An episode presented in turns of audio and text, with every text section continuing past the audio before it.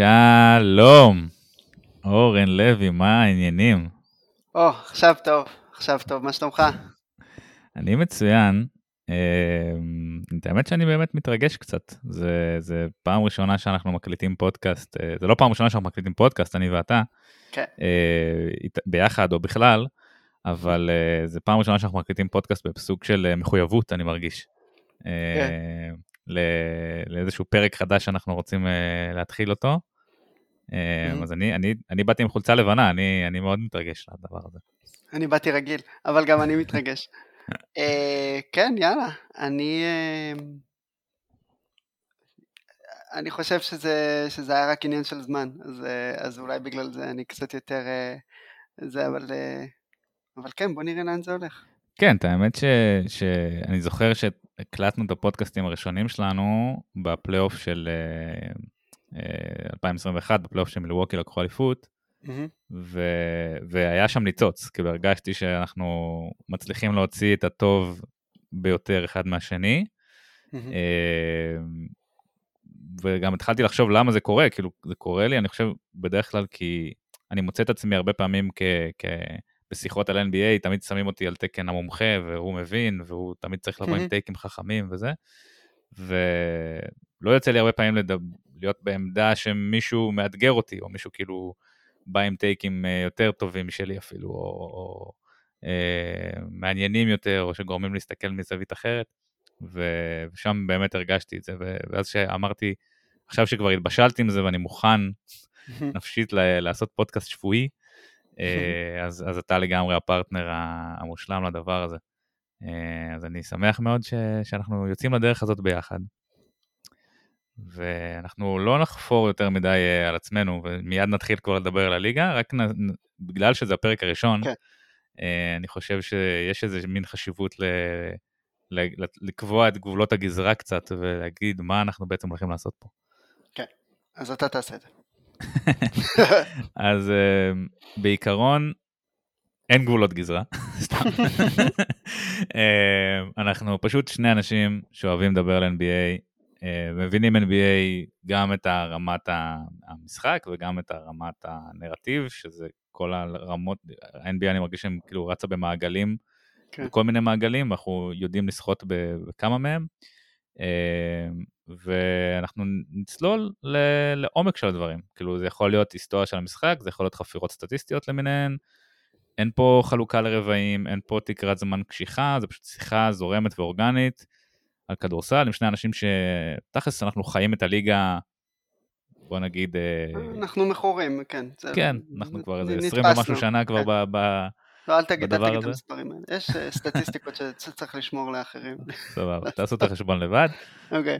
אבל באמת בעשור האחרון, למי שלא מכיר, לא יודע אם הגעתם לפה ואתם לא מכירים איכשהו, אה, אז אני כתבתי, יש לי את הבלוג שלי, מרגישים NBA, וכתבתי בוואלה, mm-hmm. איזה כמה שנים. את אורן הכרתי דרך זה שכתבנו בוואלה, ואורן, יש לך את מסלול אחר, ו- וגם כן, אה, אתה יודע, את האמת שאני לא מכיר לעומק את המסלול שלך, כאילו, איך הגעת לנישה הזאת של כתיבת NBA? אין לי מושג. אה, וואלה היה הגיג הראשון בתשלום, לפני זה זה היה שרידן הופס, וזהו, ואם להמשיך כמו שאתה עשית, אז עכשיו אני בערוץ הספורט, כזה כותב להם uh, טורים, ו... ובין לבין היו את כל הדברים, את הפודקאסטים או את הספרים שהוצאנו, אני ועם שגיא רפאל, אלון ארד, אה, נכון, שכחתי מהספרים, וכן הלאה, ואחד מהם אפילו אתה, אה, זה, זכינו לקבל פרק אה, אורח ממך. אז זה המסלולים שלנו, ובאמת נראה לי אפשר, ההנחת עבודה שלי זה שמי שפה יודע ויודעת כבר פחות או יותר למה לצפות מפודקאסטים שנינו. כן, אני, אני חושב שאנחנו, יש איזשהו, כן, הקהל שלנו הוא קהל שבוי במידה מסוימת. כן, אה, אה, כן, אני, אני, אני כן רוצה להגיד איזה משהו לפני שאנחנו ממש מתחילים אה, לדבר תכלס ולצלול לפרטים. למה בכלל אנחנו עושים פודקאסט? כאילו, הרי שנינו מגיעים מעולמות של כתיבה, וזה כאילו הפורטה שלנו, כאילו, אני מרגיש שאני כותב יותר טוב משאני מפדקסט. או לא יודע מה הפועל ש, שצריך להכניס פה. ו, אה, אבל החלטתי, החלטנו mm-hmm. לעשות את זה דווקא בפורמט של פודקאסט, אני חושב מכמה סיבות. אחת זה כי אנחנו פחות ופחות צורכים אה, את, את המילה הכתובה ויותר צורכים פודקאסטים, מהמם. וגם יש בפורמט הזה, אני חושב, הרבה יותר אה, גמישות ויכולת להעביר את הידע ואת המידע בצורה הרבה יותר נינוחה כן. וזורמת. ממש. אז אה, אה, זהו, זה הלוואי גבולות שהיה לי מה. להוסיף. כן, אחלה. אני, בטוח שאחר כך אה, אה, אתה תשאיר כן. אותי פה עם אה, המום על הרצפה. אה, אז אני כאילו חשבתי איך אנחנו הולכים לגשת לפרק הזה, שתכלס זה פרק פריוויו. אם אנחנו כן. צריכים לתת לו איזשהו כותרת, אה, אז זה פריוויו לעונה. וחשבתי על כמה שאלות בעצם שיכריעו את עונת 2022-2023, ו- ובדרך כלל אני עושה איזשהו פוסט כזה של שש שאלות שיכריעו את העונה, או שבע שאלות שיכריעו את העונה, ובדרך כלל זה, זה גג מגיע לשש-שבע, מהמם. והעונה אני מרגיש שיש כמות שאלות אינסופית, לא, לא 6-7, יש יותר מ-6-7 שאלות כן. אה, ש, שיכריעו את העונה, בגלל שבאמת אין קונטנדרית אחת ברורה, אה, ויש כמה קונטנדריות, כאילו כמה קבוצות שרואות את עצמן כ- כמועמדות לאליפות, וחלקן לא יגיעו לסיבוב הראשון כנראה אפילו. כן. אה, בא לי לדעת מה אתה חושב על זה, כאילו כבר לחטוף אותנו למקום אחר, אבל מעניין אותי אם אתה מעדיף את ה-NBA של 2-3 קונטנדריות ברמה היסטורית ו... וכל השאר, או שאתה אוהב את זה ככה קצת יותר שוויוני, אם כי אולי הרמה הקבוצתית. כאילו זה קצת אולי אה, בעל חשבון. זאת שאלה טובה. אני חושב שאני מעדיף את איך שזה עכשיו, כי אני Mhm. לא חושב שזה שיש הרבה קבוצות טובות בא על חשבון הרמה. כאילו, אני חושב אה, שהגמר. כן. הגמר של שנה שעברה בין בוסטון לגולדן סטייט היה כדורסל אחד הטובים שראיתי בחיי. כן. ו- ולמרות שבוסטון לכאורה היא לא קבוצה top heavy, כן. אין לה איזה שחקן top 5 בליגה, לא, כאילו... זה שתי קבוצות שלא ניצחו 60 משחקים בעונה, כאילו, זאת אומרת, זה משהו כן. שהוא מאוד... אני ממש מסכים איתך, אבל גם במובן הזה יש איזושהי עלייה אה, אה, עקבית ו... אה, של, של פשוט אבולוציה, זאת אומרת שהקבוצות של היום תמיד יהיו יותר טובות מהקבוצות של פעם, לא משנה כאילו, ה... זה כמעט, אבל את- ה- ה- כן, אני חייב להסכים איתך, כאילו הרמה הייתה גבוהה וגם השוויוניות הייתה גבוהה, בעצם אנחנו לא צריכים לבחור. כן, זה בחור בשבילנו ובחור טוב. כן. אה, לא, אז באמת אני חושב שהליגה, אמרת את זה, האבולוציה של הליגה, גם דיברת על זה בפודקאסט שהקלטנו אז עם לברון מול מייקל. אה, שאמרת לברון טוב ממייקל פשוט כאבולוציה. ואני, אני, אתה יודע, הייתי בצד שלא מסכים איתך בפודקאסט ההוא, אבל, אבל עם האמירה הזאת, אני, קשה לי שלא להסכים, כי באמת הכדורסל שמשוחק היום, הוא אה, פשוט יותר כן. חכם ויותר אה, כן, מיודע. גם כי הוא, כי הוא נבנה על הכדורסל של פעם, זאת אומרת זה הולך ביחד, ראינו מה עשו, ואנחנו לוקחים את הדברים הטובים, ואנחנו מפתחים אותם, ואנחנו מוותרים על הדברים שלא טובים, וחוזר חלילה. אמ, אבל, אה, אבל כן, אבל זה אחרי שחטפתי לך את, הכיוון, אז עכשיו אתה יכול להשלים, את, אתה אומר יש מלא מלא שאלות, וזה בגלל שיש פחות אה, ודאות פשוט? זאת אומרת זה חושב כך ש... פשוט? כי, כי בעבר, בוא נגיד ב-2016 או 2017, שהיה לך שתי קבוצות מאוד מאוד, שמאוד מאוד דומיננטיות וברור שהן, כאילו, או, או שלוש קבוצות, אתה יודע אם אני מכניס גם את סן אנטוניו נגיד למיקס, כן. אה, ב-2016. אז אתה, היה לך כאילו איזה כמות סופית של שאלות שאמרת, אוקיי, אם אני יודע מה קורה עם גולדן סטייט ואני יודע מה קורה עם קליבלנד ואני יודע מה קורה עם סן אנטוניו, אני פחות או יותר יודע מה קורה. כאילו, כן. יש עוד כמה שאלות מעניינות, אבל זה כבר דרג שני של שאלות.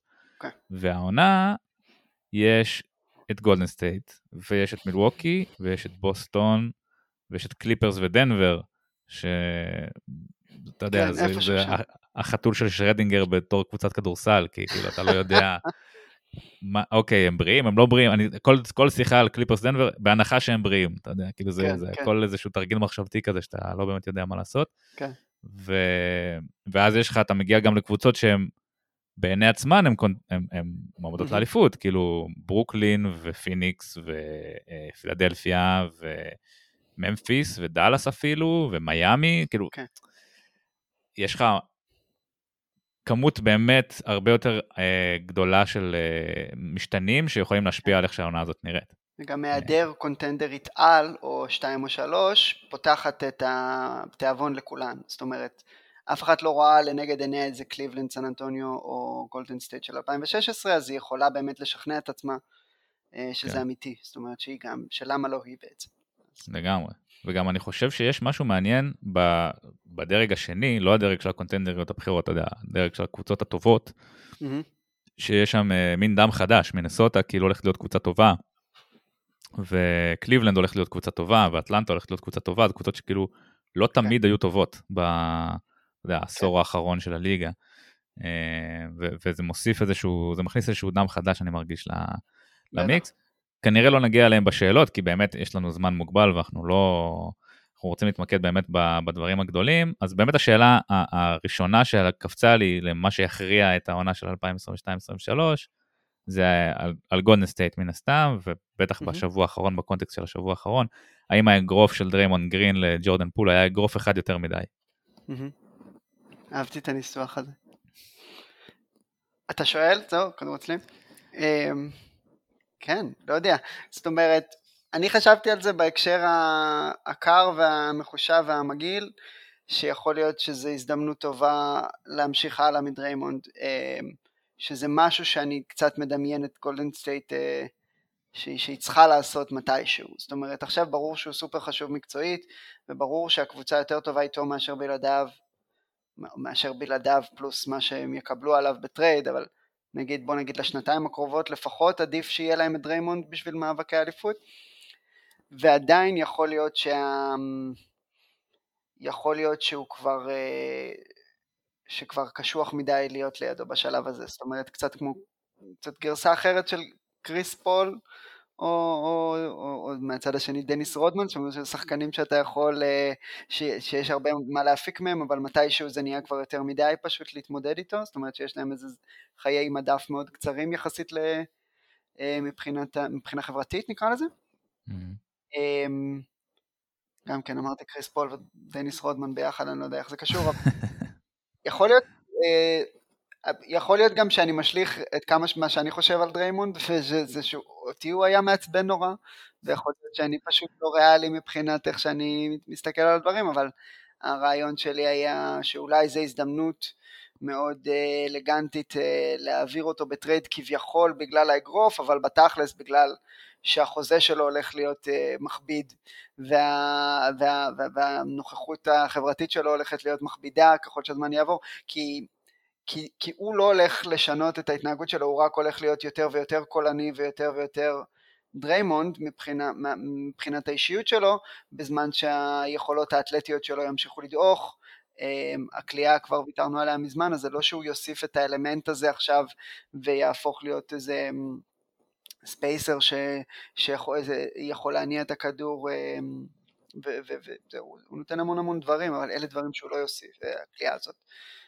אה, ואז יכול להיות אה, שיש לך איזשהו פתח, איזשהו חלון הזדמנויות של אני מעביר אותו בטרייד בגלל המצב החברתי, זה לא שהוא לא אה, סופר אה, אפקטיבי ואתם צריכים לשלם לי הרבה כאילו בשביל לעשות את זה, כאילו בואו תיקחו את דריימונד במחיר מציאה כי פשוט אנחנו עם הגב לקיר, זה התיאוריה שהייתה לי. אה, כן, נראה שהם לא הולכים לכיוון הזה, כאילו לפחות לא כרגע. למרות שגם כן, מה שאתה תשמע בתקשורת יהיה בדיוק את זה, אם אתה הולך להעביר אותו בטרייד, זה יהיה...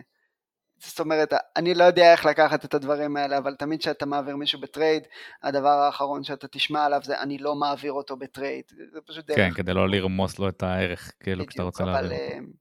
אבל אם אני קבוצות אחרות, ו- ואני רוצה, את, אה, ואני רוצה לשים את הידיים שלי על גרין, אז זה זמן טוב להרים טלפון. זאת שאלה, האם בכלל יש לקבוצות אחרות, אני חושב שדריימונד, הערך שלו לקבוצות אחרות הוא מאוד מאוד קשה למדידה. נכון, כי נכון. כי בניגוד לא... לשחקן כמו בן סימונס, שאומנם, אתה יודע, לא שיחק במשך שנה, אבל אתה פחות או יותר יודע מה בן סימונס מביא לשולחן. אה, אתה יודע גם מה הוא לא מביא לשולחן. אבל, אה, אבל אתה יודע לצפות פחות או יותר, אוקיי, בן סימונס הולך לתת לי הגנה טובה, הולך לתת לי, אה, כאילו הוא לא תלוי כל כך בשחקנים שסביבו בשביל אה, להביא את התפוקה שהוא מביא. דריימונד, מעולם לא ראינו אותו במערכת שהיא לא בגולדן סטייט, ולא לא עם סטף קרי, והסט יכולות שלו הוא מאוד, הוא, אתה יודע, יש בו חפיפה למה שיש לבן סימונס, אבל קשה לי מאוד לדמיין את זה בסיטואציה אחרת, ולכן קשה לי לדעת מה, מה הוא שווה בעצם, האם הוא שווה שלוש בחירות דראפט, כמו שכל אולסטאר שווה עכשיו, או, ש... או שהוא לא, כי הוא כבר, אתה יודע, כמו שאמרת, מבוגר, אין לו כליאה, הוא לא יהיה יותר טוב ממה שהוא היה, ו... ו... ו... וכדומה. אמ, אני חושב שטים אה, קוואקאמי מה... מה... מה... מהאתלטיק נתן את האנלוגיה הזאת ואני ממש מקנא בו עליה, שהוא אה, השווה בעצם את דריימונד ואת הווריורס לזוג הורים עם זוגיות רעילה, שנשארים ביחד עד שהילדים עזבו את הבית, אה, ו- ואז ברגע שהילדים עוזבים את הבית הכל מתפרק ומתגרשים וכל הבית אה, מתפרק ברגע. אז כאילו העונה הזאת זה, זה הרגע הזה לפני שהילדים עוזבים, והם כנראה יסחבו את העונה הזאת, ו- ואז אה, או שהוא ייקח את ה player option שלו ויחתום במקום אחר, או שהם יעשו איזשהו אה, קומבינה אחרת ו- וימצאו את הדרך שלו החוצה. אה, אבל אני חושב שבאמת, זה באמת היה אגרוף אחד יותר מדי. כאילו, היה את 2016, והיה את 2019, 2016 עם הבעיטה לביצים של לברון, ו-2019 עם, עם הוויכוח שלו עם דורנט, שהיה לו, לו משקל בעזיבה של דורנט גם. ו... עכשיו עם האגרוף הזה לפול, שבאמת, אתה יודע, כשאתה רואה את ה... כש... כשראית את הוידאו, הבנת, אוקיי, זה, זה רע. כאילו, זה, זה לא... כאילו, יש אגרוף, אתה יודע, ש... שנותנים אגרוף, אתה יודע, במשחק, ולהט של עצבים וזה, ויש אגרוף שאתה... מישהו בריון בא ו... ונותן אגרוף למישהו אחר. אמ, אז, אז אני באמת חושב שדריימונד הוא... יש לו המון המון ערך עוד למה שהוא יכול לתת. לגולדן סטייט העונה, ולכן הם עדיין לא, הם לא, הם עדיין לא שם, הם עדיין לא רוצים לוותר עליו, כי אני חושב שיש לו תפקיד מאוד מאוד חשוב בהעברת המקל, כאילו, אתה יודע, קמינגה ומודי ווייזמן ואפילו ויגינס, אני לא חושב שהם עדיין בשלים ל... להיות השלב הבא, הדור הבא של גולדן סטייט. הם עדיין צריכים את דריימונד שם. אז כאילו הדיון על דריימונד בסוף מתחבר לאופן כללי מה אתה חושב על גולדן סטייט והאם אתה, האם האירוע הזה אה, שם איזשהו זרקור שלילי על הציפיות שלך מהם אה, לעשות repeat. כן, כן, clearly. אה, זה חייב. איך שאנשים מרגישים ביחד, אחד עם השני, אה, זה, זה, זה חייב להשפיע. אה, גרין בפירוש פגע ב... בסיכויים של גולדן סטייט לקחת אליפות השנה. אני לא יודע כמה, אה, זה יותר, נייט דנקן דיבר על זה יפה, זה, זה יותר תלוי בכל מי שמסביב לדריימונד אה, ואיך שהם יקבלו את זה ו... ויכילו את זה ו... ויתמודדו עם זה מאשר אה, דריימונד עצמו. כן אגיד שאני לא מצפה מדריימונד להתנהג משמעותית אחרת. אני חושב שחלק מהותי באמונה שלו בעצמו הולך ביחד עם, עם, עם סוג כזה של התנהגות ולבקש ממנו לכבות את זה או לעדן את זה או להתנהג אחרת כתוצאה זה נראה לי לא ריאלי גם אם הוא בעצמו חושב ככה או מרגיש ככה יכול להיות שיהיה איזשהו phase כזה של שבועיים שלושה או whatever שהוא מנסה להתנהג אחרת אני לא באמת רואה את זה קורה לאורך זמן, וגם, אה, וגם באמת הצעירים שגדלו, כאילו, אתה יודע, הילדים במטאפורה הזאת, הם לא... זאת אומרת, הם יודעים שדריימונד ממש טוב, הם יודעים שהוא הביא אליפויות, אבל זאת אומרת, הם לא גדלו איתו כמו, כמו, כמו קליי, כמו סטף, זאת אומרת, אני, אני לא יודע איך הם יאכלו כזה סוג של התנהגות, זה גם כאילו קל לדבר, אנחנו boomers, אפשר לדבר על איך זה דור אחר כאילו ובלה בלה בלה וצריך להתייחס אליהם בצורה אחרת. בתכלס כאילו מה שדריימונד עשה היה ממש ממש לא בסדר וזה יהיה ממש לגיטימי אם זה שרף את, ה, את הגשר הזה אצלם כאילו, זה, זה, אני לא אתפלא אם זה המצב. כן, אני חושב שנגעת בנקודה נכונה, כאילו דריימונד הוא, הוא הגיע לאיפה שהוא הגיע בגלל ההתנהגות הזאת שלו, זאת אומרת, כן. הוא, הוא mother fucker. כן. ובזכות ה mother fucker יות הזאת, אתה יודע, for a lack of a better word, um, הוא, הוא נמצא איפה שהוא נמצא והוא all-star למרות שהוא, אתה יודע, כל כן. קבוצות הליגה ויתרו עליו, אפילו גולדן סטייט ויתרו עליו פעמיים באותו דראפט. כן. אה, והוא הוא יודע לדקלם את כל מי ש... זה למה הוא יודע לדקלם את כל מי שנבחר כן. לפניו בדראפט, ו... וזה למה הוא, הוא לוקח גאווה בזה שהוא שחקן הגנה כל כך טוב. אה, ואני חושב שזה, אתה, אתה, כאילו זה ה frozen, זה כאילו, ה, זה החבילה, כאילו אתה לא יכול כן. לקבל את דריימונד בלי זה. אה, אני חושב שגולדן סטייט, זה מבחן מאוד מאוד גדול לגולדן סטייט, שאני חושב שאם יש franchise שיכול לעמוד במבחן הזה, של אה, להכיל את הסיטואציה הזאת ו, ואיכשהו להמשיך לתפקד כקבוצה וקבוצה מנצחת אה, שרוצה לקחת אליפות ואליפות שנייה ברציפות, אה, זה יהיה עוד, אם זה יקרה, זה יהיה עוד אה, אבן פינה בבניין המדהים הזה שהם בונים כ, כ franchise הכי טוב בליגה, בו, כאילו סן אנטוניו, היה להם את התואר הזה למשך הרבה מאוד שנים. ואני חושב שגולדן סטייט, לפחות באותו level כמוהם, הם לא עברו אותם כבר. גם ביכולת שלהם לעשות, להביא שחקנים, אתה יודע, ב, mm-hmm. לא ב, ב, בבחירות הראשונות בדראפט. אתה יודע, ג'ורדן פול לא היה בחירה ראשונה בדראפט, קוון לוני לא היה בחירה ראשונה בדראפט. שחקנים שכנראה, ולפתח את השחקנים האלה, שחקנים שכנראה משחקים ביוון אם הם לא נופלים בגולדן סטייט. יכול להיות, אני הייתי pushback על זה קצת קצת אולי מבחינה היסטורית לגבי זה, זה שגולדן סטייט הם הקבוצה של העשור האחרון, כן, כן, clearly, אבל, אבל לא, לא הייתי שם אותם עדיין ב-level של, של, של סן אנטוניו ב-20 שנה האלה, וגם הפגיעות שלהם בדראפט באו לצד, לצד תחתאות, זאת אומרת, זה לא שהם אה, אה, עשו מכל, מכל, מכל אחד איזה סופרסטאר, אבל, אבל בפירוש אה, קבוצה מדהימה. אני חושב שהם בעיקר נתלים במה שסטף בנה שם, זה קצת דומה לסן אנטוניו עם דנקן במובן הזה, אבל, ואני לא נותן את הקרדיט רק לבן אדם אחד, אבל, אה, אבל יש פה הרבה מזל שמעורב בזה. ברור, ברור. זה... אבל כאילו לכל הצלחה אתה יכול לייחס, כאילו גם, אתה יודע, פייסבוק וגוגל ואמזון, אתה יכול לייחס להם איזשהו, אלמנט של מזל הרי. לא, לא, סבבה. פשוט רציתי להגיד, כאילו, הם צריכים להראות לי את זה לעוד עשר שנים לפני שאני אגיד, אוקיי, זה סן אנטוניו. כן, אז אני אומר עכשיו, הסיטואציה הזאת היא באמת סיטואציה ש... ש... כן, תן להם צ'אנס להוכיח. כן, בוא נראה, תוכיחו לנו. כאילו, אני, אני מאוד מאמין ב... אני מאוד, מאוד מאמין בהם, אני מאוד מאמין בתשתית שיש שם וב... בתרבות שיש שם, שהם יכולים, אם יש franchise שיכול לעמוד בזה, זה הם. Mm-hmm. אבל אתה חושב שיש קבוצה, כאילו, אנחנו מדברים, אנחנו מדברים כרגע על גולדנסטייט, כאילו הם יכולים רק להפסיד לעצמם. אבל יש עוד קבוצות כן. בליגה. והשאלה אם יש קבוצה ש... ה context ההיסטורי, לפני שאני אתן לך לקחת אותנו למחוזות אחרים. ה context ההיסטורי של זה הוא כן מאוד מאוד מעניין, וזה גם משהו שמאוד מאוד יפה בספורט, זה שאנחנו יודעים שזה לא יימשך לנצח. מה שזה לא יהיה, זה לא יימשך לנצח, יש איזשהו, איזשהו גלגל ש, שמסתובב, ו, ואנחנו יודעים שגולדן סטייט של סטף קרי, דריימונד גרין, קליי תומפסון, לא תמשיך לקחת אליפויות. מתישהו זה ייעצר, ואז השאלה הופכת להיות מתי ולא לה, ולא איך, ואז אתה שואל, אה, אמ, לא, סליחה, השאלה תהיה מתי ולא האם, ואז אתה שואל למה, ואז יכול להיות שהאגרוף הזה של גרין הוא איזשהו אה, פרק חדש ב, בשושלת הזאת שבעצם מבשר את סופה, יכול להיות, וזה ה... זה חלק מהמשחקים שאנחנו מאוד נהנים לשחק פה מה, אה, מכיסא הפודקסטרים, ו, ו, ודווקא זה היה לי ממש ממש מעניין. עכשיו, קח אותנו לשאר הקבוצות, אני איתך.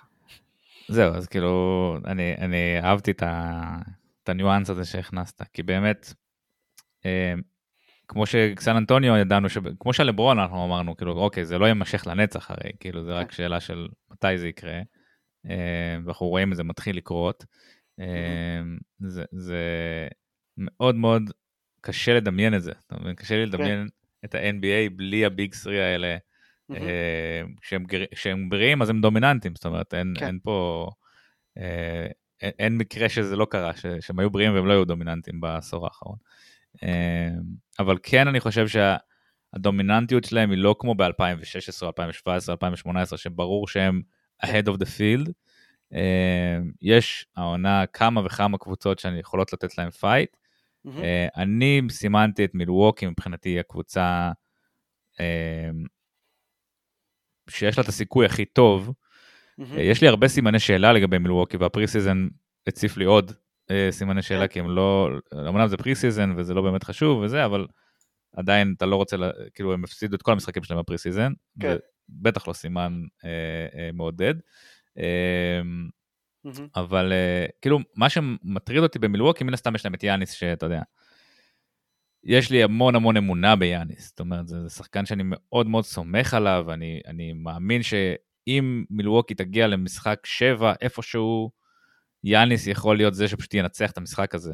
אה, אבל צריך להיות להם סגל מספיק טוב. אני חושב ש...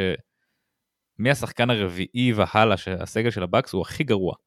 מבין כל הקונטנדריות, שאתה יודע, ה-level 1 של הקונטנדריות, שזה ווריורס, סלטיקס, קליפרס, נגטס נגיד, אה, בעיניי, תקן אותי אם יש לך, אה, אם אתה, אם אתה חושב קצת אחרת, אבל אני חושב שמבין כל הקבוצות האלה, מהשחקן הרביעי ומעלה, הם פשוט, ומטה. אתה יודע, זה, זה מהר מאוד נהיה, כן, הרביעי ומטה, זה מהר מאוד נהיה אה, ג'וון קרטר, וג'ורג' היל, ו- mm-hmm. וסרג'י באקה, ואתה יודע, ואוקיי, זה שחקנים שהם כבר washed לגמרי, או שאף פעם לא היו מוכחים, או אף פעם לא הוכיחו את עצמם ברמות האלה. כן. ובסדרת פלייאוף, בליגה של היום, אני חושב שאתה חייב חמישה שחקנים. כאילו, אתה לא יכול שיהיה לך כאלה glaring holes בסגל. אה, ואני לא יודע אם ג'ו אינגלס, כשהוא יחזור, ואיך הוא יחזור, אמ, זה, זה upgrade מספיק גדול אה, למה שהיה להם שנה שעברה. ויכול להיות שמה שהיה להם שנה שעברה זה מספיק, כי מידלטון היה פצוע, אבל אני חושב שהקבוצות מסביבם הן הרבה יותר עמוקות, זאת אומרת, אני מסתכל על השמונה, על, ה, על ה top 8 של, של בוסטון, זה, זה, כן. זה הרבה יותר מרשים אותי מה top 8 של, של מילווקי, ובאמת בסוף זה, זה ה, ה, ה, הבחירה שלי בהם כקבוצה שהכי יכולה לאתגר את, את גולדן סטייט, זה נטו יאניס, ו- כן. ובריאות של, ה- של, של ה Big Three, כי, מספיק כן. שאחד מהם נפצע וזה, והם יכולים למצוא את לא עצמם בפליי-אין אפילו. אני חושב שמידלטון והולידיי הם שחקנים כל כך אפורים בהשוואה לסופרסטארים אחרים, שאנחנו קצת שוכ... כאילו, אני ואתה, אנחנו כן, אה, יוצא לנו כבר לדבר על זה די הרבה, אבל אני מרגיש כאילו הם לא מקבלים מספיק קרדיט על, ה... על העוצמה של שלושתם ביחד, על הפיט המטורף הגנתית והתקפית ש, שיש לשלושה האלה שהם לא לוקחים אחד מהשני שום דבר בשום, ב, ב, בשום אלמנט של המשחק והם פש, רק מעצימים אחד את השני והקומבינציות שאתה יכול לשחק איתן זה נותן לקואוצ' פאד גיוון סכמטי שהוא אה, סכמטי כאילו ממש בשיטות שהוא, שהוא, שהוא בוחר להשתמש בהן שמילווקי זה בעצם משהו שהוא מאוד מאוד צריך בגלל ששאר הסגל של מילווקי ממש דורש את ההתאמות האלה. אז העובדה ששלושת הכוכבים שלו לא דורשים שום דבר ורק מוסיפים ומאפשרים ולא רק עושים את זה אלא גם זה לא שיש רק שיטה אחת שעובדת אה, ש... שהם, אה, שהם שלושתם מתאימים לה. הם יכולים לשחק הגנת חילופים, הם יכולים לשחק drop, הם יכולים לשחק סופר אגרסיבי, הם יכולים לשחק סופר שמרני, הם יכולים אה, לשחק פיק אנד רול בתור מובילי הכדור ובתור החוסמים אחד לשני בכל הקומבינציות שאתה יכול לדמיין. אמ, ו- ו- וכל מה שבאד צריך לעשות זה למצוא עוד שניים שיכולים לשרוד במשחק פלייאוף אה, לאורך זמן. זאת אומרת, אה, במובן הזה פי.ג'יי טאקר הוא, ה... הוא המודל, אה, נכון? הוא, הוא השחקן הרביעי החמישי האולטימטיבי. מישהו שהוא, מס... שהוא הוא, הוא, כאילו barely qualifies כשחקן פלייאוף, אה, כן, כשחקן כן. פלייאוף איכותי. כן, כן, בדיוק. אז, אז עכשיו באמת מילווקי אין להם את הבאפרים האלה. במובן מסוים כל קונטנדרית תאבד, תאבד את קונטנדריותה אם השחקן הכי טוב שלה ייפצע או השחקן השני הכי טוב שלה ייפצע. אה, ההימור של מילווקי הוא לא עד כדי כך חריג במובן הזה, אבל כמו שאתה אומר, הסגל שלהם דליל ברמות אחרות בהשוואה לכל שאר הקונטנדרים בצורה שבאמת לא נותנת להם שום מרווח נשימה לשום טעות אפילו אם פט קונוטון נפצע ולא, ומחמיץ את הפלייאוף, זה יפגע להם בסיכויים כאילו בצורה משמעותית. אז... כן, אה, כן, כן, זה, זה, זה כאילו בסוף אתה אומר 4 ו-5 זה בובי פורטיס ופט קונוטון. וברוק כן. לופז זה כבר לא מה שזה היה, וגרייסון אלן, אתה יודע, אחרי מה שהוא עבר בפלייאוף האחרון, אני לא יודע כמה אפשר לסמוך עליו, והם כן. נגיד קבוצה שלפי דעתי צריכה, אתה יודע, הם, הם יס, אולי שווה להם לעשות overpay על מישהו כמו ג'יי קראודר, אתה יודע, שזה מישהו ש... אה, לגמרי עונה על, ה, על התואר הזה של barely qualifies להיות אה, אה, שחקן פלייאוף כן. איכותי. לא, אם הם יכולים להשיג את ג'יי קראודר בשביל תמורה, אתה יודע, סבירה, הם, הם חייבים ללכת על זה, כאילו, לדעתי. כן, אני לא יודע אם, אני מניח שלפיניקס אם הם ירצו יהיה להם חבילה יותר טובה ממה שמילווקי כן. יכולה לתפור להם.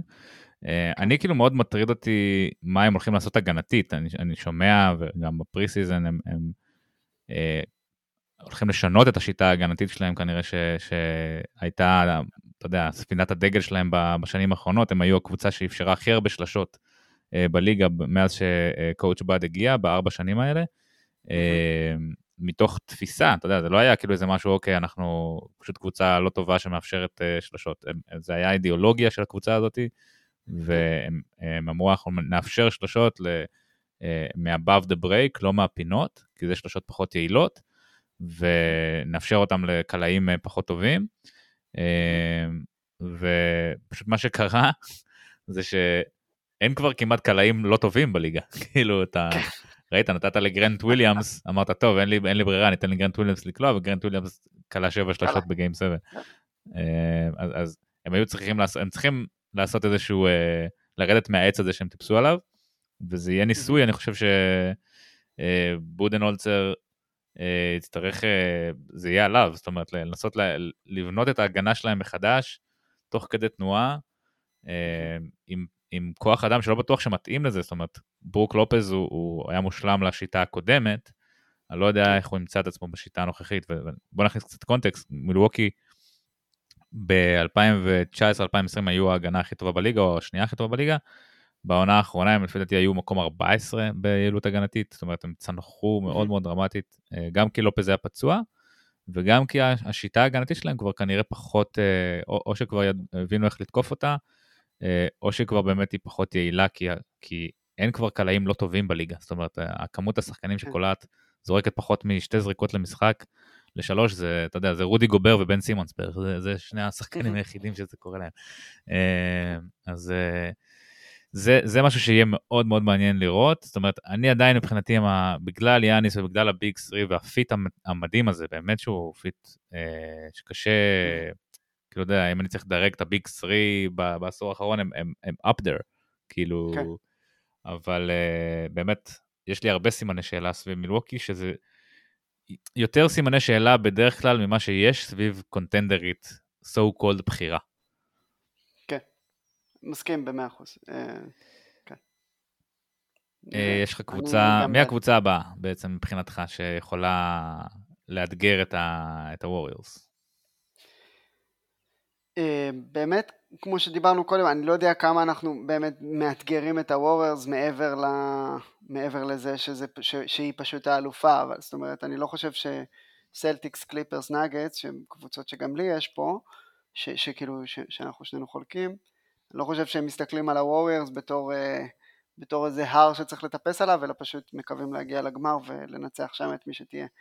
אמ, אני כן חושב שהסלטיקס עדיין, הם עדיין הסלטיקס עם כל מה שקורה שם.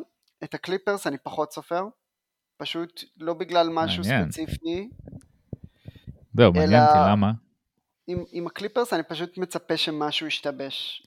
גם בגלל הקליפרס, אבל גם בגלל הנפשות הפועלות. אה, אני חושב ש, ש, שפציעה של קוואי או... יש להם עומק מטורף, אבל פציעה של קוואי או פול ג'ורג' תשפיע עליהם כמו שהיא תשפיע על כל קבוצה אחרת, זאת אומרת שאחד משני הכוכבים אה, נפצעים, ותוריד אותם... פשוט אצלם זה יותר סביר שזה יקרה. ופשוט אצלם זה יותר סביר שזה יקרה בדיוק. כן, אני, אני מרגיש לגבי הקליפרס, ש...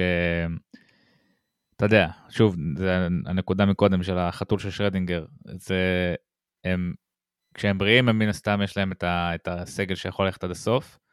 אני פשוט לא חושב שקוואי יכול לרוץ ארבעה סיבובים אה, בפלייאוף, באינטנסיביות שמשחקים בה, עכשיו בפלייאוף. זאת אומרת, ראינו את זה, היה לו את לוקה ב-2021, אה, היה, היה להם שבעה משחקים מול לוקה בסיבוב הראשון, הוא היה צריך לתת masterpiece ב game 6 כדי להציל להם את העונה, ואז פשוט מול יוטה, אתה יודע, הגוף שלו כבר לא עמד בזה.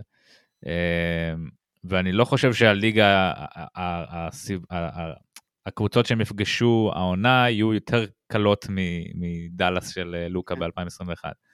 אה, אז, אז אני פשוט לא סומך על קוואי, אה, על הגוף שלו, כאילו אני סומך על קוואי, אתה יודע, בתור אישיות, בתור בן אדם, אבל כן. על הגוף של קוואי אני לא סומך כן. ש, שיחזיק במשך חודשיים של פלייאוף, כמו שאני לא סומך על הגוף של קריס פול קצת. כן.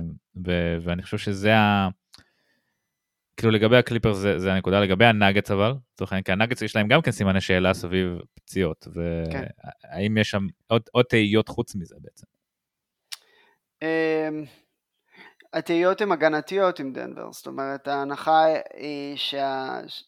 שההתקפה שמבוססת סביב יוקיץ' עם כזה כוח אש מסביבו היא אמורה להיות בלתי עצירה גם בפלייאוף, בלתי עצירה אתה יודע, כמו שאנחנו חושבים על התקפה בלתי עצירה בפלייאוף, אז, אמ, אז, אז השאלה עם הנאגטס זה אם, אם, אם הם יכולים להעמיד סביבו הגנה שתאפשר להם, אה, אה, שתאפשר להתקפה שלהם לפרוח.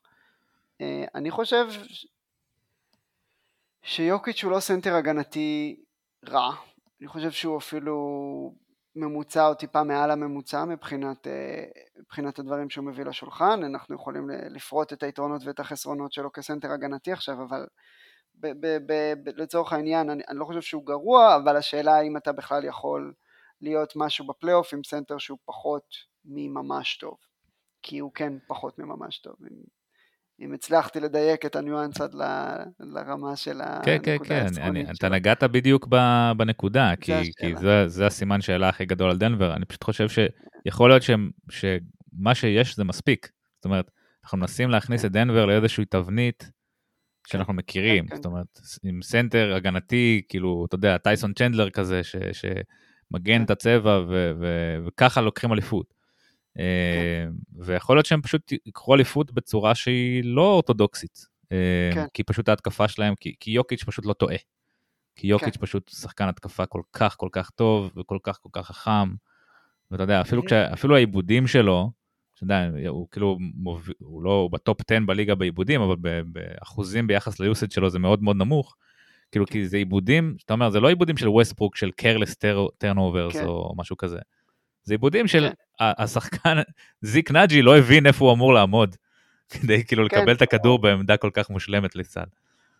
לגמרי, גם uh, יש, אני, אני מהתומכים של, זאת אומרת, אה, מהתומכים, אני לא יודע, אני אף פעם לא חושב על עיבודים בתור רע אולטימטיבי, כאילו, אלא בתור משהו שהוא הכרח המציאות ש, שהקבוצות הכי טובות מאבדות כדורים כי הן מנסות דברים.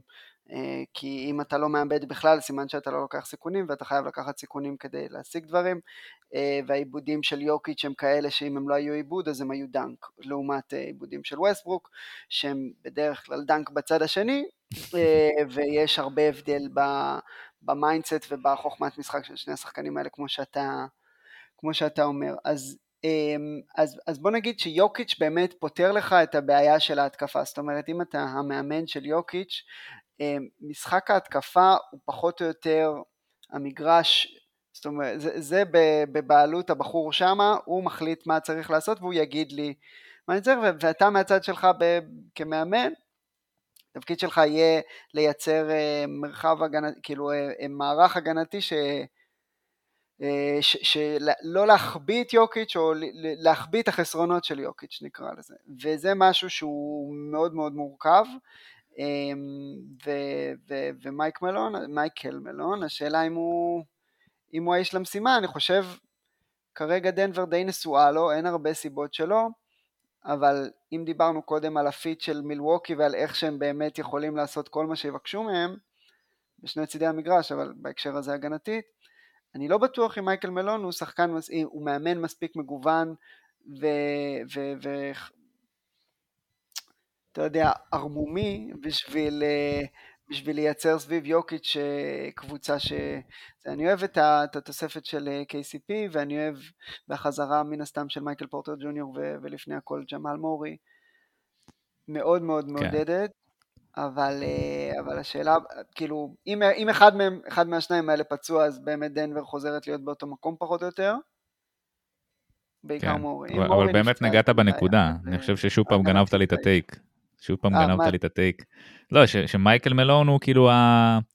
זאת עונה מאוד מאוד משמעותית עבורו. זאת אומרת, כן. אה, הוא, אתה יודע, לא היו ציפיות מדנבר בעונה וחצי האחרונות מאז שמרי נפצע, כי אמרת, אוקיי, מרי פצוע, אז כאילו, ברור שהם לא, שהם לא יגיעו לאן שאנחנו חושבים שהם יגיעו.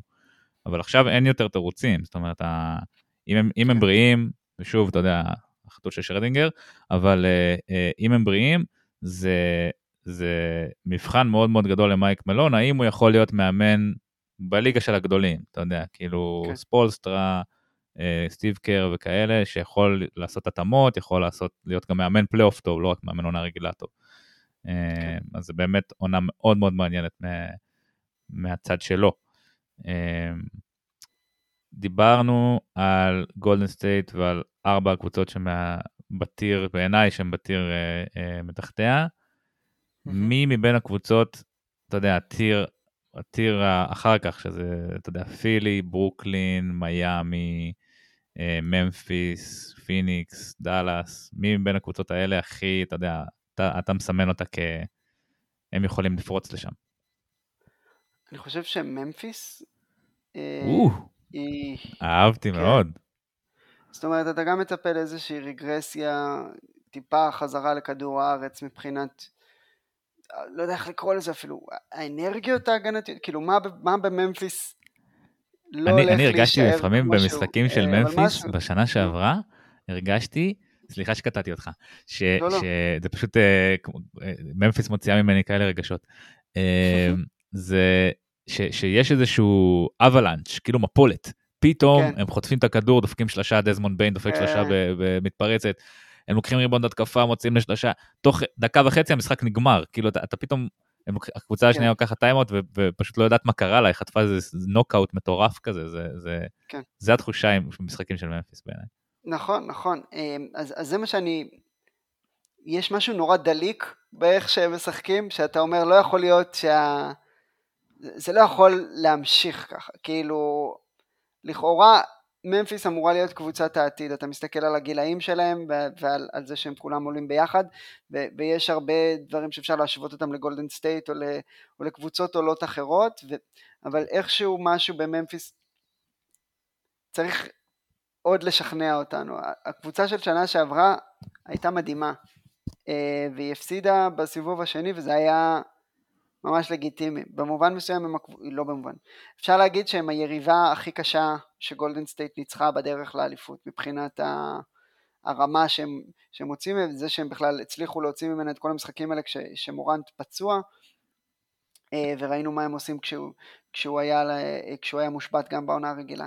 לכאורה, אם ממפיס פותחת את העונה מדהים, אפילו בלי ג'יירן ג'קסון ג'וניור שפצוע, אבל נגיד שאם אני אגיד לך שממפיס ניצחה 60 משחקים והגיעה לגמר המערב או מעבר לזה, באמת אתה יכול להגיד שאתה מופתע?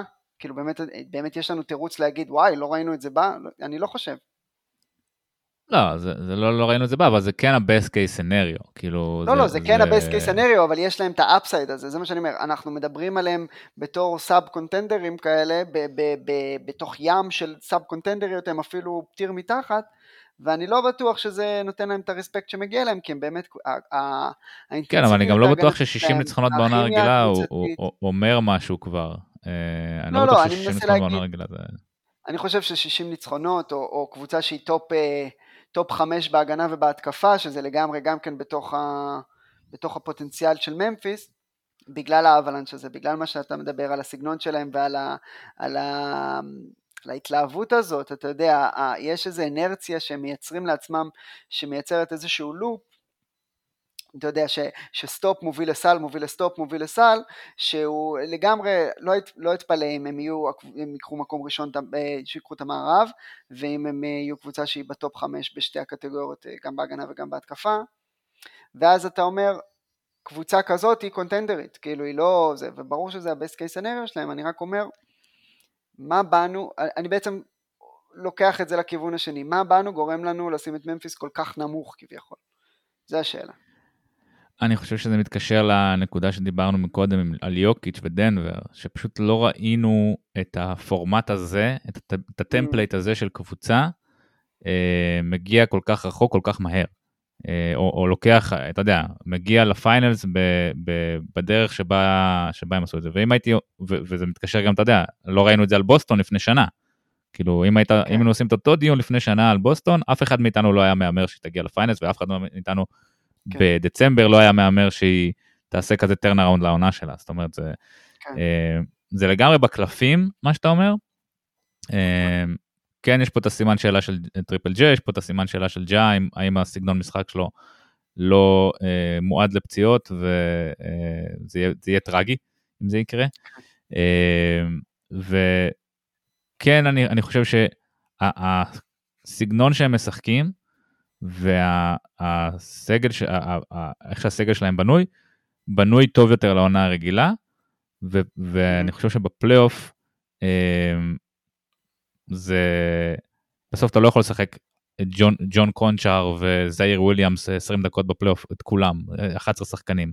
אתה, אתה כן. כן צריך להצטמצם לשמונה, ו, וכן ה top 8 שלהם, הם, הם, אה, יש שם איזושהי מגבלה ביחס לשחקנים מה, מהקבוצות האחרות.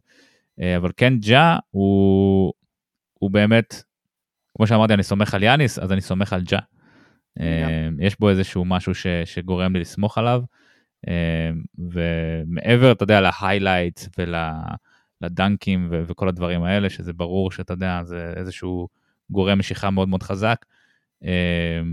אני חושב שיש לו חוכמת משחק מאוד מאוד גבוהה, והוא כמעט אף פעם לא מקבל החלטות אה, שגויות, זאת אומרת, בדומה ליוקיץ' קצת, שיוקיץ' לא טועה, אז גם ג'ה נדיר שהוא טועה, אה, וזה נדיר מאוד בגיל שלו, אתה יודע, שחקן בעונה הרביעית סך הכל, מתחיל את העונה כן. הרביעית שלו. אה, אז ממפיס הם, הם היו הבחירה השנייה שלי, אני חושב שפילי היא הקבוצה שבעיניי כאילו, די, זה, זה כאילו עכשיו, זה, זה, אם זה לא קורה עכשיו, וכאילו היוסטון 2.0 הזה פלוס אמביד, כן, כן. אה, אז די, זה כאילו, זה כבר לא יקרה להרדן, זה לא יקרה לדרל מורי, זה, זה, זאת ההזדמנות האחרונה. עכשיו אתה נשמע כאילו אתה בזוגיות רעילה עם פילי, זה מה שקורה פה עכשיו. נראה לי... אני... כאילו, אני, אני כתבתי, לא כאילו, אני פשוט לא חושב שזה יקרה, אני, אני, רגע, כן, תמשיך, סליחה, קטעתי אותך.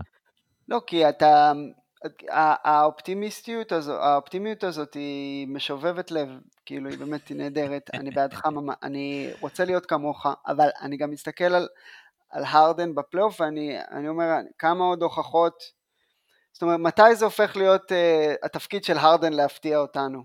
כאילו, נכון? זאת אומרת, מתי לא, זה... אני חושב שהרדן לא יכול לאכזב אותנו יותר, כאילו, הרדן... אומר, אבל אתה עכשיו, אתה עכשיו אומר הפוך. לא, אני חושב שהרדן, אני, אני לוקח בחשבון שהרדן יהיה אה, לא טוב בפלייאוף. זאת אומרת, זה משהו שאני אני לא, אני לא לוקח בחשבון שהרדן יהיה אה, שחקן של 20 נקודות וחמישה אסיסטים ושמונה ריבאונדים כן. בפלייאוף. אני חושב שהוא יהיה פחות טוב מזה, בטח ב elimination games. אה, אוקיי. אני פשוט חושב שביחד עם פי.ג'יי טאקר וביחד עם דניאל האוס וביחד עם דיאנטוני מלטון וג'ואל אמביד בריא, יש שם מספיק דברים מסביב להרדן שהוא לא צריך להיות, הוא יכול להיות גם שחקן של 15 נקודות למשחק. ואם יש נכון. שיפור של טיירס מקסי. אבל, אני, אני, אבל, אבל במובן הזה אנחנו, זה כבר לא פאזל שאתה יכול פשוט להרכיב לפי, לחבר את הנקודות ואת הריבאונדים ואת האסיסטים ולקבל את מה שאתה צריך. יש פה סגל שלם שנבנה סביב הרדן שחקן של 25 נקודות ועשרה אסיסטים למשחק, שברגע שאתה לוקח אותם, משהו אנרגטית משתנה וראינו את זה כבר, זאת אומרת אני לא עכשיו, אני לא עכשיו מפליץ מהפה, כאילו במובן של, אני לא, ראינו איך זה מוציא את האוויר מהמפרשים של קבוצה שהם מסתכלים על השחקן הכי טוב שלהם או השני הכי טוב שלהם והוא פשוט מאבד לגמרי את כל, ה, כל הקשר שלו לכדורסל, אתה לא יכול פשוט להתקדם מעבר לזה ולהגיד, אה בסדר, ארדן עכשיו שחקן של 15 נקודות, פשוט מקסי יזרוק קצת יותר. זאת אומרת, במיוחד לא עם דוק ריברס, המאמן אה, שהוכיח ש, ש, שיש לו, ש, ש, שאינטליגנציה רגשית זה באמת החיסרון הכי גדול שלו, אני לא יודע איך להגיד את זה. דוק ריברס הוא לא, הוא, לא, הוא לא התשובה לאף שאלה במובן הזה. אז אתה לא יכול אם היית אומר לי מראש, חבר'ה בואו נתמקד, בואו בוא, בוא נהפוך את הרדן לרכז שלנו, הוא כבר לא מעניין אותו scoring והוא לא צריך להיות אגרסיבי ואנחנו בונים את כל התוכנית ההתקפית שלנו סביב זה, אז סבבה. אבל זה לא קורה, כאילו. Uh, כן, טוב, שכנעת אותי. Uh, זה לא, זה לא יקרה. פשוט דוק ריברס היה, היה טייק שאתה יודע, שכנע אותי כן. לגמרי. זה, זה באמת uh, כבר הרצף הזה של ההפסדים בפלייאוף, הלא מחויבי המציאות האלה, זה כבר uh, כמה, יש להם, יש להם כבר איזה שניים, שלושה יותר מדי. אה, אז באמת, אתה צודק. כנראה ממפיס זה ההימור, זה ההימור הנכון. אני כן שם, רוצה להזכיר במילה את ניו אורלינס, שאתה יודע, אם יש קבוצה שאני אומר יכולה לעשות את מה שפיניקס עשתה ב-2021, שאף אחד לא ציפה שפיניקס יסיימו במקום שני במערב באותה עונה, אה, זה ניו אורלינס, כאילו, כי כולם שם יהיו יותר טובים מהעונה שעברה, וזיון חוזר, ווילי גרין הוא מאמן פצצה, ורק שם את זה פה, כאילו, אתה יודע, נקודה. אה, מנסוטה, מנסוטה זה הסימון שלי. אם מנסוטה יהיו ראשונים או שניים, זה גם כן לא, לא, לא יבוא לי בהפתעה, אבל לא מהמר על זה כרגע. יש משהו, אני לא יודע כמה נצלול לתוך זה, אבל יש משהו מעניין, אני חושב, גם במינסוטה וגם באטלנטה, שהם הביאו, שתי הקבוצות האלה הביאו שחקנים, השקיעו גם הרבה משאבים בזה, הביאו שחקנים על העמדה של השחקן הכי, כביכול הכי טוב כן. שלהם. כן. אה, שאני חושב שיש פה משהו מעניין ששווה לחשוב עליו, אני עדיין לא יודע מה אני חושב עליו, אבל, אבל כן חושב שזה כן איזשהו משהו ש... כן, שווה כן. אולי להתעמק בו, אולי אני אעשה את זה בפודקאסט הבא. אמ, אנחנו ממש מתקרבים לסוף, חייבים להגיד כמה מילים על ומבן יאמה וסקוט אנדרסון והמחזור דראפט הבאמת אה, יוצא דופן הזה ש, שעומד לפתחנו, אה, ואיך הוא הולך להשפיע על הליגה. ואתה בתור מומחה הדראפט מספר אחד בנגב. בפודקאסט שלנו. באזור חיוג 0.8, נכון? דרום זה 0.8. אה, יפה לך. וואי, ממש. כן. אז באמת יש פה, היה משחק, היו, היה צמד משחקים, בשני uh, סקוט נפצע בהתנגשות עם אה, וומבניאמה בתחילת המשחק, אבל המשחק הראשון היה משהו מדהים ב context היסטורי, זאת אומרת מבחינת שני שחקנים שהם לא שחקני NBA וה show שהם נתנו לנו וה... פשוט כמות ה highlights, כמות. ה... או סיבות להתלהב נקרא לזה, אה, גם, מ... גם מוומבניאמה וגם מהנדרסון, היא הייתה, זה היה משהו, מישהו השווה את זה לבירד ומג'יק בקולג'ים. אה, זה היה משהו כזה מבחינת ההייפ שהיה לפני המשחק וכמה שהוא סיפק לנו. אה, על, על, על אה, וומבניאמה מדברים עכשיו בתור ה prospect הכי טוב בהיסטוריה ואני לא מוכן ללכת עד, עד לשם עם אף אחד אה, בשלב כזה של, ה, של הדראפט אבל זה, אבל זה כן נותן לנו קצת uh, רמז לגבי מה חושבים עליו השאלות איתו הן בעיקר uh, האם הגוף הזה יכול uh, להחזיק עשר עונות ב-NBA, אתה יודע, ברמות האלה, אבל כי הוא באמת יש משהו נורא פריך ו... ו... בשכיף הזה, שהוא... הוא... ראית את התמונה אבל הוא כאילו לא מרגיש לי, כשאני רואה אותו משחק הוא לא מרגיש לי 7-4. כאילו זה נכון ולא נכון, זאת אומרת בסופו של דבר, בסופו של דבר כן יש את כל המבנה הזה, אתה תדמיין את זה בתור, אה, בתור זאת אומרת, מש, הרגליים האלה צריכים להחזיק מישהו שמגיע עד לשם, זאת אומרת, וזה, וזה נכון שהוא יותר נייד ויותר אה, פלואידי נקרא לזה משחקנים אחרים בגובה הזה, וזה גם מה שהופך אותו לכל כך טוב, אה, יחד עם, עם כליאה וחוש למשחק, אה, אז בעצם הוא לא זז כמו שהוא, זאת אומרת הוא, משהו שלא ראינו אף פעם, אבל הוא עדיין בגובה הזה, זאת אומרת, ויש סיבה שלא ראינו את זה אף פעם. זה קצת כמו זן וויליאמסון במובן הזה של לפעמים אם, אם גוף אנושי עושה דברים שהוא לא אמור לעשות אז הוא מוצא דרך להפסיק לעשות אותם. אני מקווה שוויליאמסון יצליח להתגבר על הפציעות שלו אבל שום דבר לא מבטיח לנו את זה. יכול להיות שזה יקרה ומאוד מאוד מקווה שזה יקרה גם לוומבן יאמה שבאמת הדבר הזה שלא ראינו אף פעם יקרה, כל, כל ההבטחה הזאת. אמ, והוא כרגע במקום הראשון בדראפט בלי שאלה בכלל, אבל גם סקוט אנדרסון הוא, הוא שחקן מדהים אה, אה, בהיבט הזה, וגם אה, הייתי מוסיף פה את אמן תומפסון שהוא חביב המערכת שלי לפחות, ומישהו שלפחות ה highlights שלו פשוט מטלטלים אותי בינתיים. אז כן, זה הולך להיות דראפט, אה, דראפט נחמד ביותר, אה, ש, ששימו לב. כן, חייב להגיד שהשמות אדירים, דבר ראשון. כאילו, כן. וומבניאמה זה שם פצצה, סקוט זה שם פצצה, ואמן תומפסון, כן. זה גם כן פשוט שם, שם מעולה. יופי. יש לו אנחנו- אח תאום גם, גם ייכנס בטח לדראפט אנסור או משהו כזה.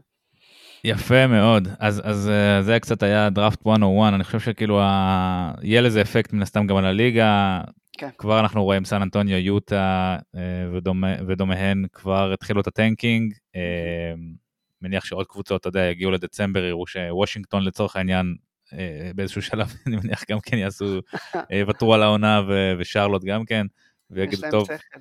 כן, כאילו, בואו בוא נפסיק לנסות, לנסות לעשות משהו שאנחנו לא יודעים לעשות ופשוט נפסיד משחקים. אמ, ו... ואז כאילו ייווצר איזשהו, אתה יודע, יהיה את, ה... את העשירון התחתון ואת העשירון העליון, ואתה יודע, לא יודע אם אתה יודע מה זה מדד ג'יני, זה כזה משהו במדד שמודד אי שוויון, אז הוא יהיה מאוד מאוד גבוה אה, ב-NBA השנה. אמ, אז זה- זה אני חושב, כאילו, אנחנו כבר נראה לי שעה ומשהו בפנים, אז, אז כאילו, כן.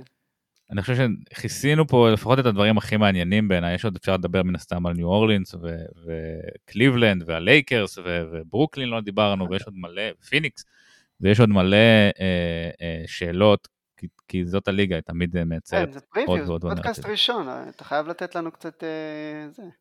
כן, אנחנו, אנחנו נכסה בסוף, כן. אנחנו מתכננים לעשות פודקאסט שבועי, אנחנו נכסה בסוף את הכל. אה, אני כן אגיד משהו שאני חושב שהוא איזשהו משהו לגבי תחילת העונה, אה, שאני חושב שהעונה היא, בגלל שה-NBA הפך להיות, אתה יודע, ספורט של, 24, של 12 חודשים.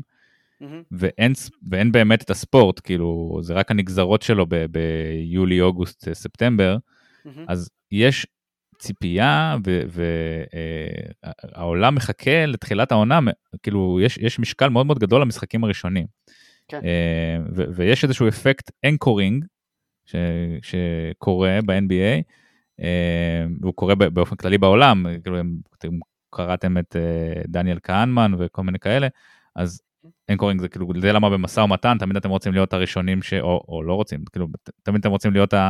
אלה שאומרים את המחיר ראשון כדי לקבע את, ה, את הצד השני על איזשהו מספר, אה. שממנו מתחילים את המשא ומתן, אה, ויש עוד כל מיני מחקרים מגניבים שמראים איך האפקט הזה בעצם בא לידי ביטוי, וב-NBA הוא פשוט בא לידי ביטוי ב, ב, בתחילת העונה, זאת אומרת, ה, ה, ה, ה, איך שקבוצות מתפקדות ב-20 משחקים הראשונים, משליך על איך אנחנו נתפוס אותם במשך העונה ול, ולהפך, זאת אומרת, אה, אה, נגיד הווריורס שנה שעברה התחילו 29-7, ניצחו את אה, פיניקס שם ב- במשחק, שאני חושב שהיה המשחק הכי טוב של העונה, פחות או יותר, אה, באמצע דצמבר, ואז הם פשוט הורידו את הרגל מהגז, הם אמרו, טוב, סבבה, אנחנו, אנחנו יודעים שאנחנו מספיק טובים, אנחנו יודעים שאנחנו ה-team to beat, וכולם תופסים אותנו גם ככאלה, ו- ולכן אנחנו יכולים להוריד את הרגל מהגז. לעומת זאת, ממפיס התחילה את. העונה 23-14 וסיימה אותה 33-12. אה, אבל, והם סיימו לפני גולדן סטייט, אבל בשום שלב לא תפסנו אותם כ, אה, כ-contenders יותר מגולדן סטייט, מן הסתם גם בגלל הניסיון וההיסטוריה של גולדן סטייט, אבל, אבל לא רק. אה, זאת אומרת, יש, בגלל שאנחנו כל כך מצפים לתחילת העונה, יש למשחקים הראשונים, הם, הם, הם, הם, הם, יש להם משקל יותר משמעותי, אני חושב, כי יש הרבה יותר ציפיות. וכל משחק יש לו, אה, אה, תופס משקל לא פרופורציונלי ביחס לחשיבות שלו. אה, אתה יודע שזה זה בסוף נכון זה 1 ולא חלקי נכון. 82. זה נכון ולא נכון. זאת אומרת, אני איתך לגמרי, אבל גם זה קורה בסוף העונה, שאנחנו קצת נותנים יותר חשיבות לסוף העונה ממה שצריך לתת לה מבחינה מספרית. אם מסתכלים על ההיסטוריה, אם דיוויד לוק עשה את החישובים האלה, הוא אמר, אחרי 20 משחקים, אם אני לא... ה-20 משחקים הראשונים של העונה אומרים יותר על הקבוצות מאשר 20 המשחקים האחרונים של העונה, זה גם הגיוני לנו אה, קוגנטיבית, אבל קשה לנו לעשות את זה בריל טיים, את החיש... את ה- אתה יודע, אתה, לזכור, לזכור את זה, וגם אה, משהו כמו 90% מהפלייאוף, מהמיקומים, מה, מהקבוצות שיהיו בפלייאוף, נמצאות באחת משמונה הראשונות כבר ב... נגיד 25, אני סתם זורק את המספר, אבל אני חושב שזה משהו כמו 25 המשחקים הראשונים של העונה. זאת אומרת שבאמת יש חשיבות ל- לאיך שהעונה הזאת תיפתח מבחינת האינפורמציה שנקבל. לגמרי. צד אז pay של- attention. כן. אה, אנחנו מתחילים, אה, העונה מתחילה ביום שלישי, אנחנו רוצים להתחיל פה איזושהי מסורת אה, שאנחנו מכתירים את MVP השבוע. אה, אנחנו עדיין לא סגורים בדיוק על הפורמט, אבל אה, אה, אני, אני די סגור עליו, אורן לא סגור עליו. אה, וכאילו פשוט, כן אה. פשוט לתת, להכתיר את מי שעשה את השבוע הזה ומי שהדמות, שזה יכול להיות שחקן או general manager או מאמן או אוהד או, או כל דמות שרלוונטית לליגה ולעולם תוכן הזה. אה, שבעצם עשתה את השבוע בשבילנו. אה. בעיניי השבוע זה דריימונד גרין, אה, והאגרוף ש- שהוא נתן, אה, ואתה יודע, הדהד בכל, בכל רחבי העולם. ש-MVP, דיברנו על זה ואמרנו שיש לזה איזשהו קונטקסט חיובי, מהמם. אבל אני חושב שזה פשוט אה, הדרך של, כאילו אני חושב שה-MVP, אנחנו קוראים לזה MVP השבוע, ואפשר לג- להגדיר את זה איך שאנחנו רוצים, בדיוק כמו שה-MVP של העונה הרגילה. אה, אה, אפשר להגדיר אותו איך, ש, איך, ש, איך שכל אחד רוצה יכול לה, להגיד, אוקיי, זה בגלל סטטיסטיקות, או זה באמת כן. ה-most valuable player, או שזה או כל case אחר. וה... אז גרין זה MVP שלך. גרין זה ה-MVP שלי, יש לך מועמד אחר? אני אלך על אה, וומבניאמה, נראה לי, אני, כאילו אנחנו קצת מושכים פה את ההגדרה של השבוע דווקא ולא MVP, אבל, אבל אה, ב- בוא נגיד שנלך לכל ה off season וכל אה, השלב של ההתנעה של העונה בשביל, בשביל לבחור את המועמד שלי עכשיו ולא דווקא מהשבוע האחרון ספציפית, תרשה לי את זה, אז אני אלך על, על הצרפתי, על ויקטור ומבניאמה. אני מרשה את זה. את האמת, אני מרשה את זה, ואני אפילו חושב ש... כאילו, כשנסתכל אחורה, כן. יש, אה, יש יותר היגיון בלבחור את וומבניאמה מדריימונד, כי אני חושב שדריימונד זה עוד פרק כן, בהיסטוריה של דריימונד, ווומבניאמה זה היה אה, הפריצת דרך, כאילו, זה, זה הפרק הראשון שלו ב, ב, בסיפור. אתה יודע, ב- במיינסטרים, במיינסטרים של ה-NBA, אני ואתה שמענו עליו עוד לפני, אה, אבל, אה, אבל באמת הפריצה שלו למיינסטרים של ה-NBA קרתה באמת בשבוע, שבועיים האחרונים. פיקס.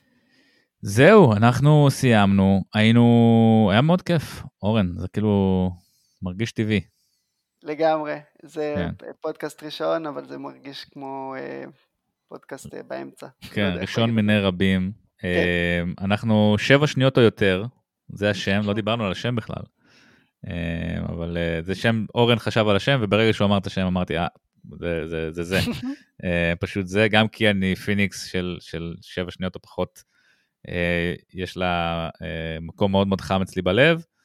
אה, וגם כי, כי פשוט אהבתי את, את, את המשחק מילים הזה, זה אחלה, אחלה שם. יאללה, אז אנחנו נתראה שבוע הבא, ושיהיה לנו אחלה עונה. כן, וגם אתם, שתפו, תערבבו, תשתתפו בשיחה, ת- תנו לנו... נכון, תדרגו, תדרגו תעשו אותנו, אני לא יודע מה זה את הדברים נותן, האלה שצריך, ואנחנו נמשיך כן. אה, אני לייצר. לא יודע מה, מה זה נותן לדרג, אבל אה, תדרגו, זה מה שעושים, זה מה שמבקשים מהאנשים כן. לעשות בסוף פודקאסט, אז, אה, בדיוק, בדיוק. אז אה, שיהיה לנו אחלה, אחלה עונה, ואנחנו נדבר, ביי ביי. יאללה, להתראות.